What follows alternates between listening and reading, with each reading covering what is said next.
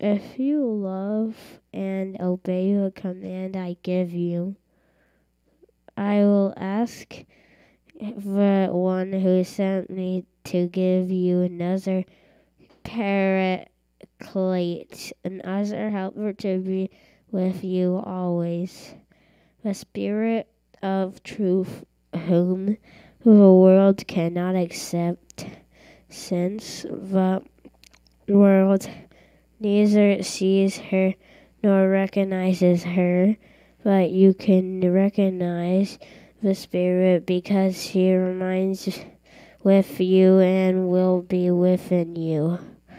I won't leave you orphaned. I will be I will come back to you a little while now and the world will see me no more, but you'll see me because I live and you will live as well. On that day, you'll know that I am in God and you are in me, and I am in you. Those who obey the commandments are the ones who love me, and those who love me will be loved by Abba God. I too will love them and will reveal myself to them.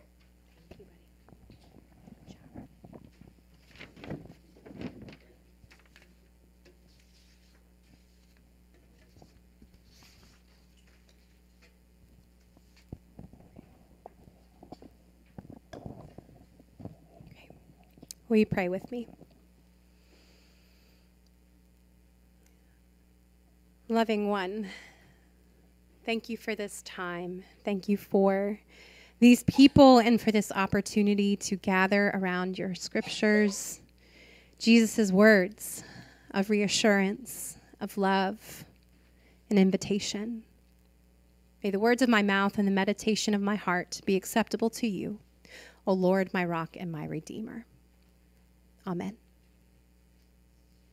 Today is the second Sunday of May and the 109th anniversary of the year that President Woodrow Wilson proclaimed Mother's Day to be a national holiday.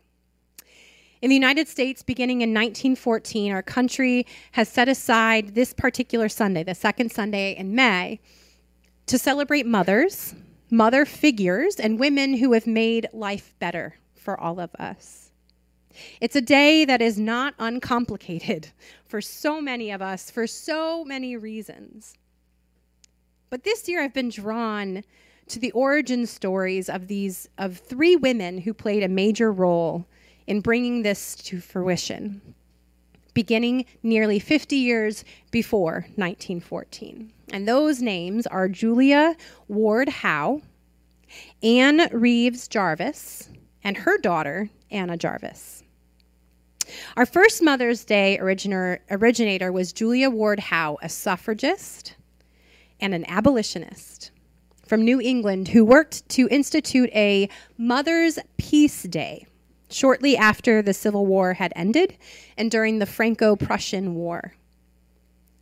This Mother's Peace Day was intended to be a day of calling women around the world to come together, no matter what side you were on, of whatever battle, of whatever warring madness that we were involved in, to bring an end to war and the loss of life that resulted from them. She rallied mothers to advocate for peace, women from all sides of the battles working to ensure that their sons would no longer endure a premature death as victims of war no matter what side they were on. She wrote this Mother's Day proclamation in 1870, and I just have to share it with you. She writes Arise, all women who have hearts, whether your baptism be that of water or of tears. Say firmly, we will not have great questions decided by irrelevant agencies our husbands shall not come to us reeking with carnage for caresses and applause. Our sons shall not be taken from us to unlearn all that we have been able to teach them of charity, mercy, and patience. We women of one country will be too tender of those of another country to allow our sons to be trained to injure theirs. From the bosom of the devastated earth, a voice goes up with our own. It says, Disarm, disarm. The sword is not the balance of justice. Blood does not wipe out dishonor, nor violence indicate possession. As men have often forsaken the plow and the anvil at the summons of war, let women now leave all that may be left of home for a great and earnest day of council. Let them meet first as women to bewail and commemorate the dead. Let them then sol- solemnly take counsel with each other as to the means whereby the great human family can live in peace, each learning after his own time the sacred impress, not of Caesar, but of God. In the name of womanhood and humanity, I earnestly ask that a General Congress of Women, without limit of nationality, may be appointed and held at some place deemed most convenient and at the earliest period consistent with its objects to promote, promote the alliance of the different nationalities, the amicable settlement of international questions, the great and general interests of peace. God. She's also the person who wrote the Battle Hymn of the Republic. So you might recognize that name. But ah,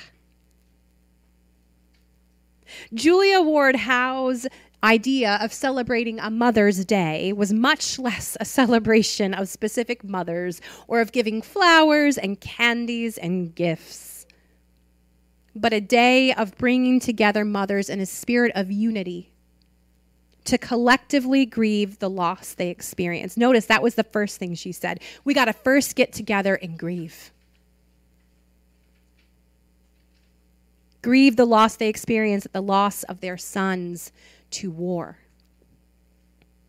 And then to promote peace, to urge those in power to cease their warring madness that took those very lives of those that they loved. Mother's Day was a day for creating safe space to grieve and to celebrating the mother's work of peacemaking. This was Julia Ward Howe's vision. Our second Mother's Day originator was, originator was Ann Reeves Jarvis, a Sunday school teacher from West Virginia, who bore 13 children, only four of which survived to adulthood. Now, this was a common story in Appalachia. As a Time News article states that an estimated 15 to 30 percent of infants in that Appalachian region died before their first birthday. 15 to 30 percent. Throughout the 19th and the 20th century, largely due to epidemics that were spread by poor sanitary conditions, think like typhoid. In response to her own experience and those around her, Mrs. Jarvis decided to work with her brother, who was a doctor, Dr. James Reeves, to offer Mother's Day work clubs. These were information sessions led by doctors to teach mothers the newest hygiene practices so that they could keep their children healthy, so that they could survive into adulthood. A formal Mother's Day celebration for Ann Reeves Jarvis was grounded in a commitment to community service, a desire for mothers to help improve the health conditions of all families, especially for those living in poor living conditions. Now, it was our final Mother's Day originator, originator Ann's daughter, Anna Jarvis, who was responsible for pushing this Mother's Day idea to the national forefront. Anna was a copywriter living in West Virginia. And after her mother had died in 1905, she began a letter writing campaign to prominent men, because that's who made the decisions, including two presidents, sitting governors, and wealthy men of social stature, to ask them to consider supporting the founding of an annual Mother's Day celebration to honor the sacrifices mothers made for their children everywhere. By 1908, the Methodist Church, where her mother had taught in West Virginia, hosted the first Mother's Day worship service. And the same day, another Mother's Day service was hosted by, at the Wanamaker Auditorium in Philadelphia. Now, these, these services continue to be replicated in 45 states, and the movement gained such traction that eventually President Woodrow Wilson proclaimed Mother's Day a national holiday, 1914. On this Mother's Day, I am particularly grateful for those whose hearts burn so brightly for the common good, not just for your own children, not just for your own mother, but for everyone. That they couldn't help but give themselves to working for it. In our gospel reading, we greet Jesus again in the midst of his farewell speech to those he loves, preparing them for life without him and reassuring them of his love. Think Maundy Thursday, gathered around a table with his besties and saying, I love you. You're going to be okay because God is still going to take care of you. In today's very short passage, we read about Jesus' specific command to love one another and his reassurance that he would not leave his disciples orphaned. He had been with them for three very intense years, teaching and serving alongside them, and he knew that it would be really hard for them to go on without him.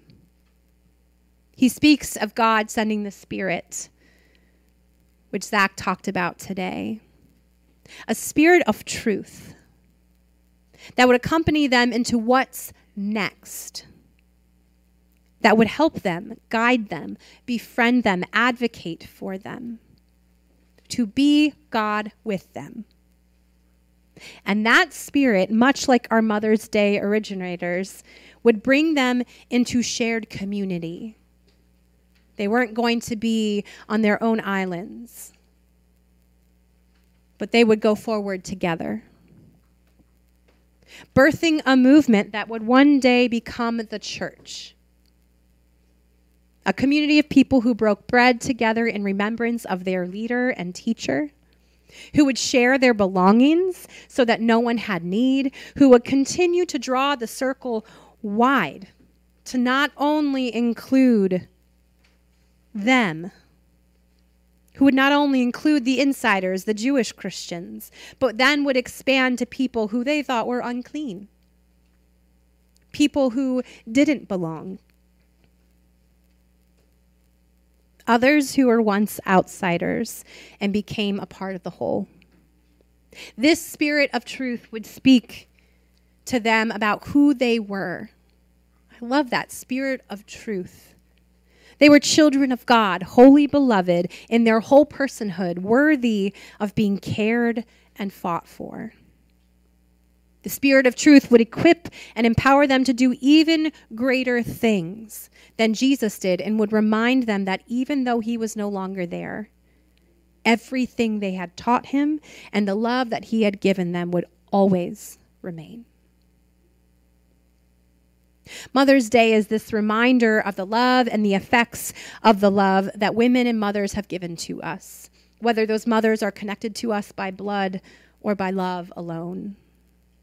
I've been mothered by a lot of people, my birth mother being one of them.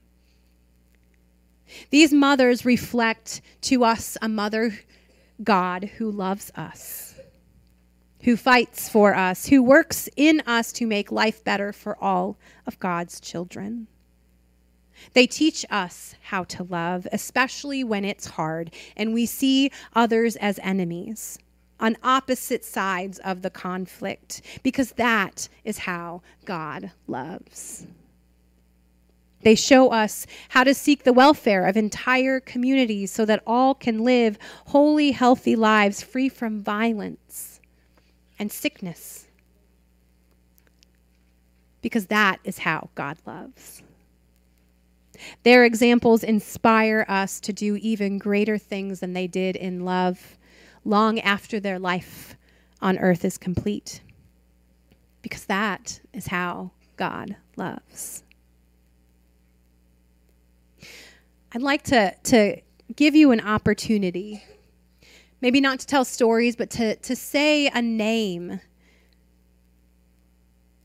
of a mother who has shown you the face of Mother God, whether that is a person who actually birthed children or someone who has been a mother to you.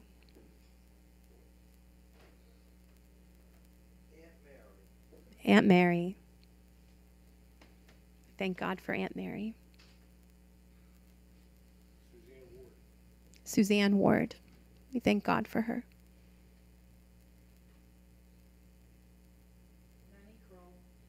Nanny. Nanny Crawl. Nanny Crawl. We thank God for her.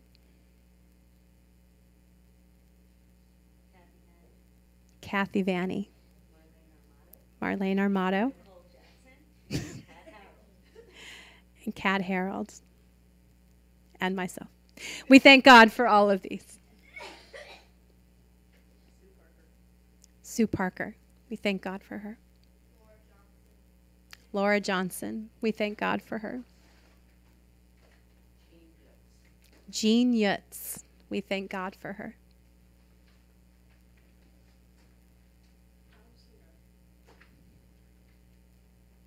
Trish Lewis. We thank God for her. Carol Lewis. We thank God for her. Jean Guyon. We thank God for her. Lauren Vanny. Jerry Jackson. We thank God for her. And Gigi Hackett. We thank God for her.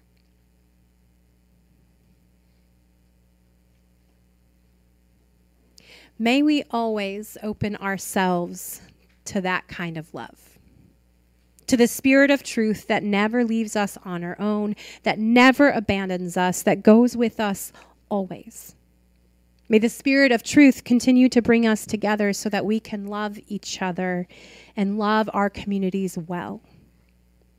And may you know, friends, that you, each and every one of you, are loved, loved, loved.